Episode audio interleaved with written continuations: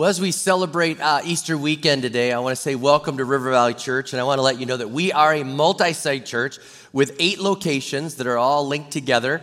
And uh, soon we will have a ninth campus. I just want to let you know that we'll be starting a St. Paul campus, so we will have nine locations. Yep. And uh, that's exciting. And then uh, I just want to let you know that today this will be a full church experience. You're going to have uh, a message coming from me. There's going to be a video in the middle of the message, and then we're going to hand it off to the pastor at your campus. And so it's just going to be a full church experience with this message. And uh, I want to say this first of all thank you to everyone that's watching on live stream. You may not realize this, but we are live streaming this message around the world, and we have people watching this message in the military, we have missionaries, we have people that are far away from home. And I just want us to uh, hello to everyone on the live stream. And can we welcome them and say, hey, thanks for tuning in? Can we just hand clap and say thank you? Yes. I want to say this too. If you're new to River Valley Church and you're visiting with us today, uh, we would love to be your church home. We're delighted that you're here. Um, we were expecting you, we were praying for you, and we will make room for you at one of our campuses. And uh, as the church continues to grow, we'll start more campuses. Welcome home. We'd love to have you as part of this church. Now, Today you're here with us and you're celebrating with, with us uh, Easter. You're celebrating the, the greatest story ever told, the, the greatest event that happened in all of history, the fact that Jesus Christ rose from the dead. And I love this, that the whole world stops and they pause and they remember this and they're focused on it. And I'm glad we are too today.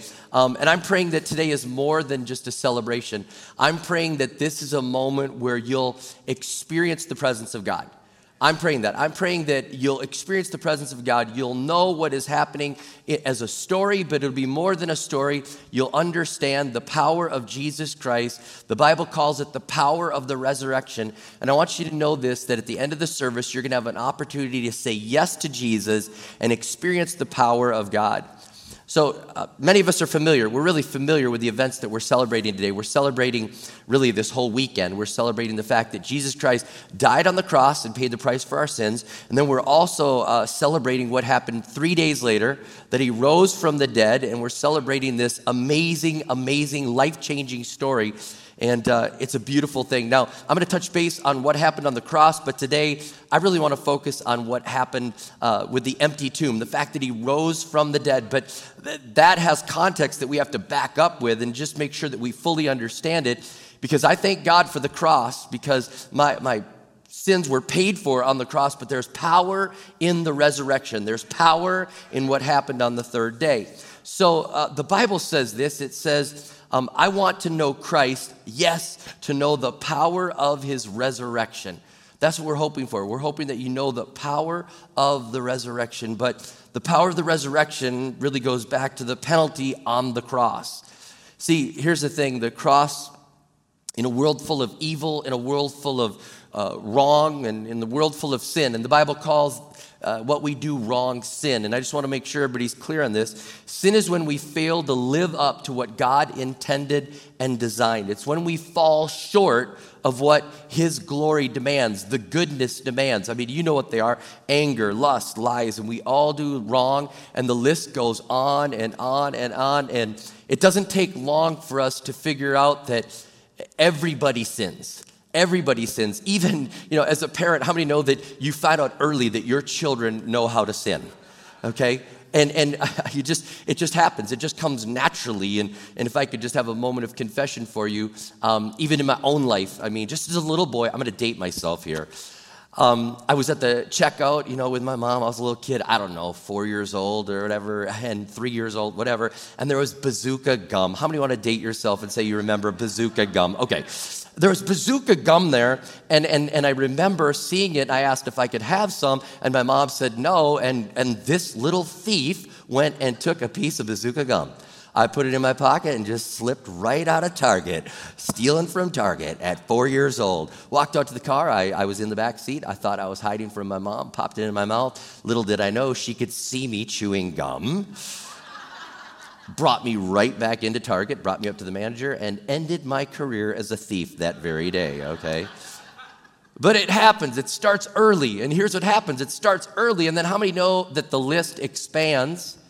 It expands and it gets darker. It stains us Small things turn to big things hate, envy, deceit, lust, on and on. And so when we think about what happens on the cross, the fact that the Bible tells us that our, our sins were placed on Jesus, the fact that somebody had to die for our sins, because the Bible takes sin very seriously. And the Bible says this in Romans 6 23. It says, For the wages of sin is death, but the gift of God is eternal life in Christ Jesus our Lord. So sin deserves a penalty. And so the cross makes sense in a way. The fact that somebody had to pay this price. I mean, because sin is so bad, and the Bible narrative just over and over says, Don't make light of sin. Sin separates us from God. And so someone has to pay the bill. And I don't know about you, but I don't want to pay that bill. If it says the wages of sin is death, I don't want to pay that bill. I, I, mean, nobody really wants to.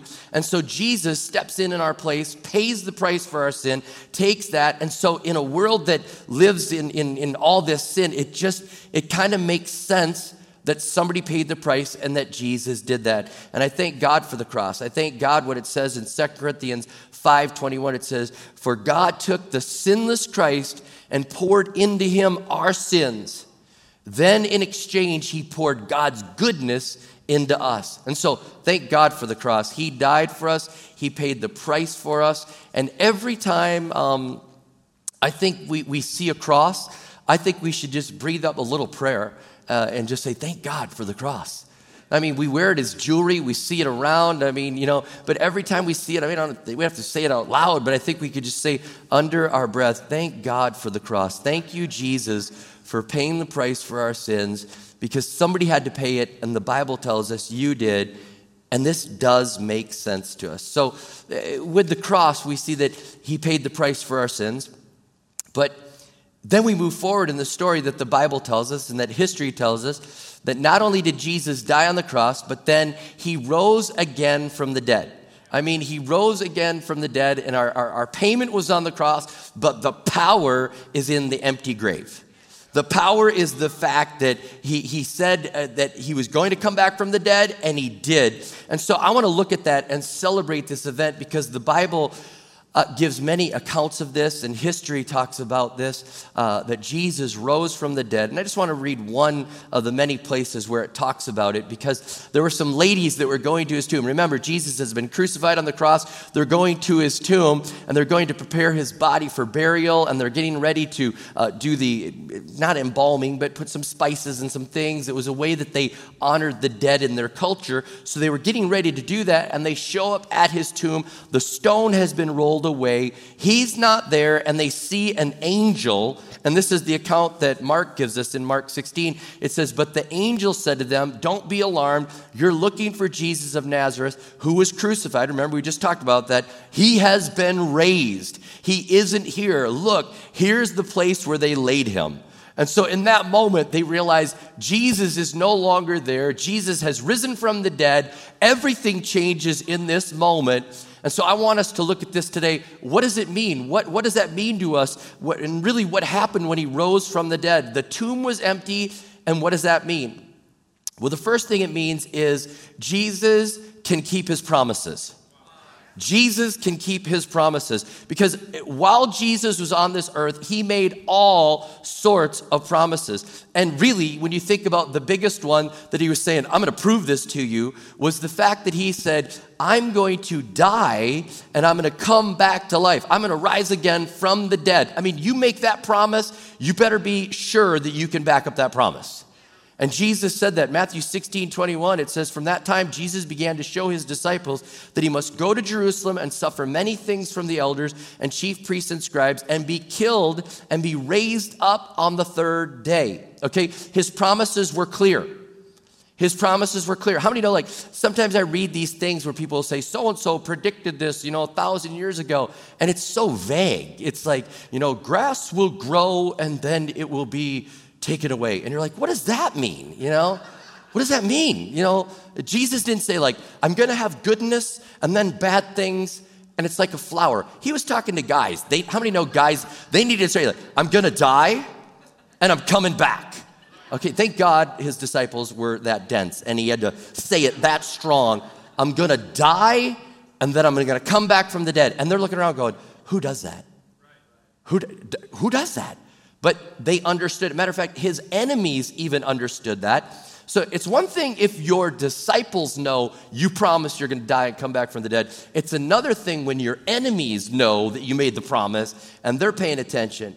Because in Matthew 27 63, it was his enemies. They said, Sir, they said, we remember that while he was still alive, that deceiver said, After three days, I will rise again. Okay? So Jesus was very clear I'm going to die. I'm going to rise. I'm going to come back from the dead. This is going to happen. His disciples knew it and his enemies knew it. Okay? So Jesus was very clear. And if death could defeat him, then we knew this his, he was not true to his promises.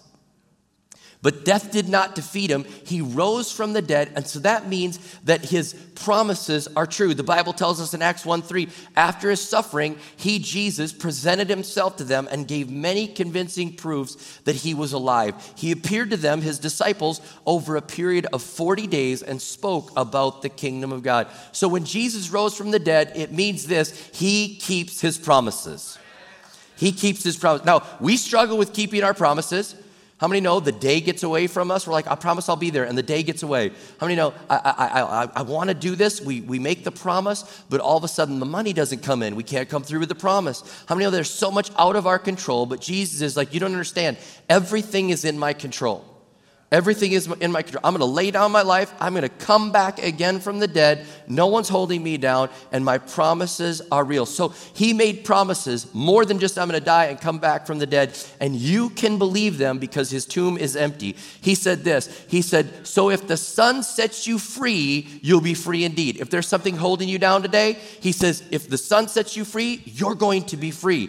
He said, I'm the way, the truth, and the life. No one comes to the Father except through me. He said, I'm it.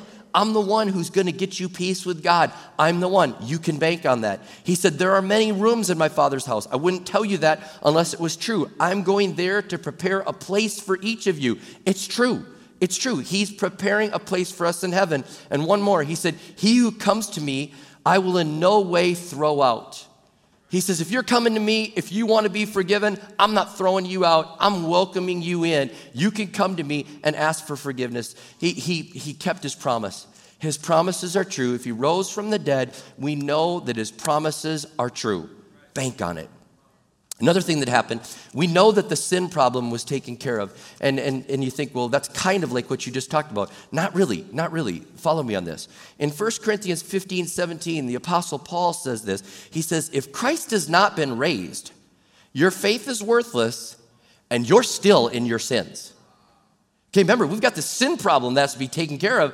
And he's saying, if he's not, if he didn't come back from the dead, then your faith is crazy and you're still in, in trouble with your sins. Okay, so eh, sin is such a big deal. We want to be sure that everything we've done wrong is forgiven. Everything we've done wrong has been taken care of. And so we're wondering, like, how can I know that I know that I know that my sin is taken care of? I mean, could you imagine if Jesus didn't come from back from the dead, if the plan of God was just that Jesus would die and then not come back, People would say, Well, he died and took care of it. Well, how do we know? Well, he died. I know, but how do we know? And so the disciples would have had to walk around and say, Well, because I said so. How many know as a parent, because I said so doesn't work very long? I mean, it's not going to last. I mean, with, with our oldest, we have two boys, Connor and Logan. Love those guys. And, and Connor, our oldest, was the uh, first child obedient. You know, and whenever he had a question, he'd be like, why? And I'd be, because dad said so. And he'd go, okay. And he'd go like, okay, dad said so. All right. Logan, our youngest, okay, Logan, our youngest, I'd say, he'd say, why? And I'd say, because dad said so. And he'd go, yeah, well, I say not. You know, and I was like, wait a minute, you can't do that. Why don't you get, get be, be like your brother, you know? And, and I thought, like, what am I going to do? How am I going to argue with it? You know, am I going to say, well, because I'm bigger? Well, what if he grows up to be bigger? You know, like, is that how? I mean, and then we're going to go into some stories. Like, he's bigger than you. He's his truth prevails. You know, and so I had to learn uh, to explain this, to have reason, to have something bigger than because I said so. And if I had to do that with my children, uh, Uh, if you're going to change your whole life on the message of Jesus Christ, thank God there was something bigger than because we said so.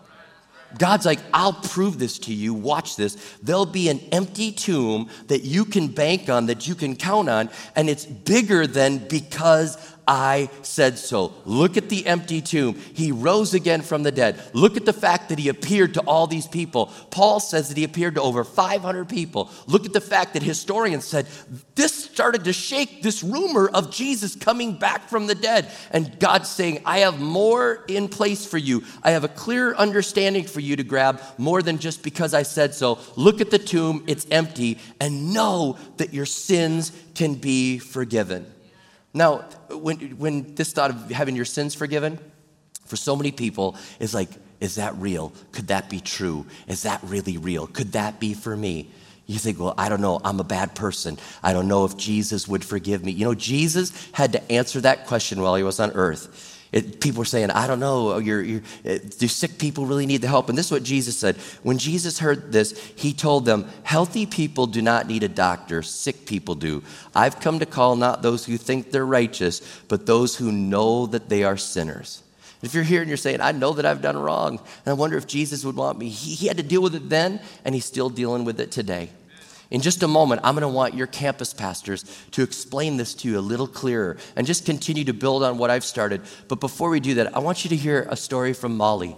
Molly was in a same similar spot, wondering if God could forgive her, if she could actually step into this forgiveness of Jesus Christ. And God broke through in an amazing way, and He showed her His love.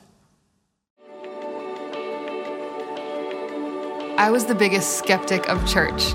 I never felt like I was somebody who could change my life enough to be worthy of God's love. I felt like my sins, the things that I had done, separated me from God in a way that was not repairable. So I felt, in a way, unlovable.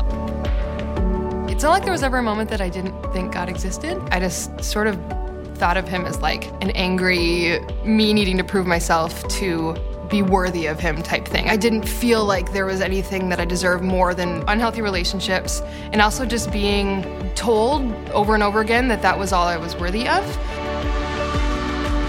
When my sister got saved, I was kind of freaked out. Well, I made a decision for myself in 2006. And Molly being my only sister, I wanted that for her and thought God's going to reveal himself to her right away and it took 10 years. I didn't see myself fitting in with a church. I didn't see myself checking the right boxes to be a part of a church. My sister invited me for years to different events, to church, to events, to sisterhood, to things like that. And I would sometimes go, but I wasn't gonna sing, I wasn't gonna raise my hands, I wasn't gonna take part. I was just sort of gonna be there, and I thought maybe that would appease her by, well, like, hey, maybe she'll stop asking me. It wasn't until my niece, Winnie, was born that I started getting to know her and who she was even as a baby. And she didn't know my sins, she didn't care about my sins, but she loved me completely unconditionally. And I heard God saying to me, That's how I love you. That was really the moment that I said, This is for me. It's crazy how God used Winnie in such a big way to show Molly Jesus. Something changed in me when I said yes to Jesus. I never thought that I could be forgiven, but the life I get to live because of that salvation is beyond anything that I ever expected.